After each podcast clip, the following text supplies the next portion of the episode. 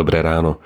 V nedeľu 7. januára nachádzame Božie slovo v Evangeliu podľa Matúša v 3. kapitole od 13. po 17. verš takto.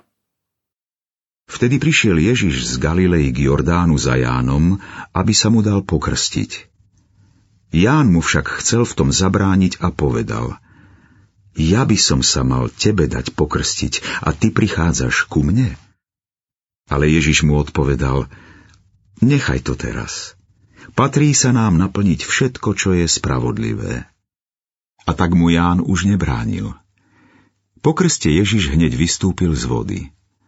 V tom sa mu otvorili nebesia a videl Božieho ducha, ktorý ako holubica zostupoval na ňo. A z nebies zaznel hlas Toto je môj milovaný syn, v ktorom mám zalúbenie. Tak sa nám sluší. Cez slová svedectva evangelistu Matúša vstupujeme na miesto pri Jordáne, kde Ján krstil.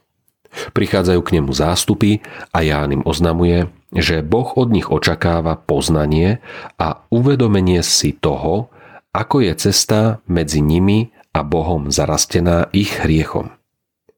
Pokánie, vyznávanie hriechov, Jánov krst, to im má pomôcť túto prekážku odstrániť.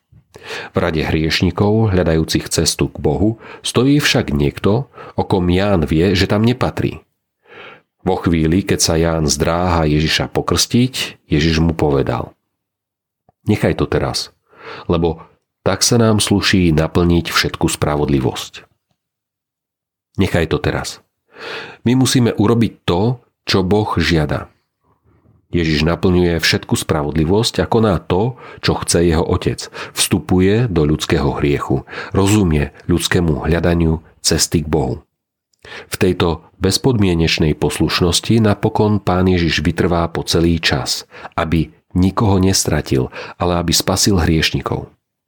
Boží milovaný syn naplnil všetku spravodlivosť, aby sme my mohli byť prijatí za Božie deti. Modlíme sa.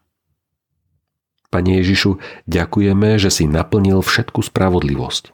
Že si odstránil všetko, čo stálo medzi nami a Bohom. A my môžeme žiť svoje dni v Božej blízkosti. V jeho požehnaní, starostlivosti a ochrane ako milované Božie deti. Amen. Dnešné zamyslenie pripravil Pavel Kolár. Vo svojich modlitbách pamätajme na cirkevné zbory v Rumunsku. Prajeme vám požehnanú nedeľu.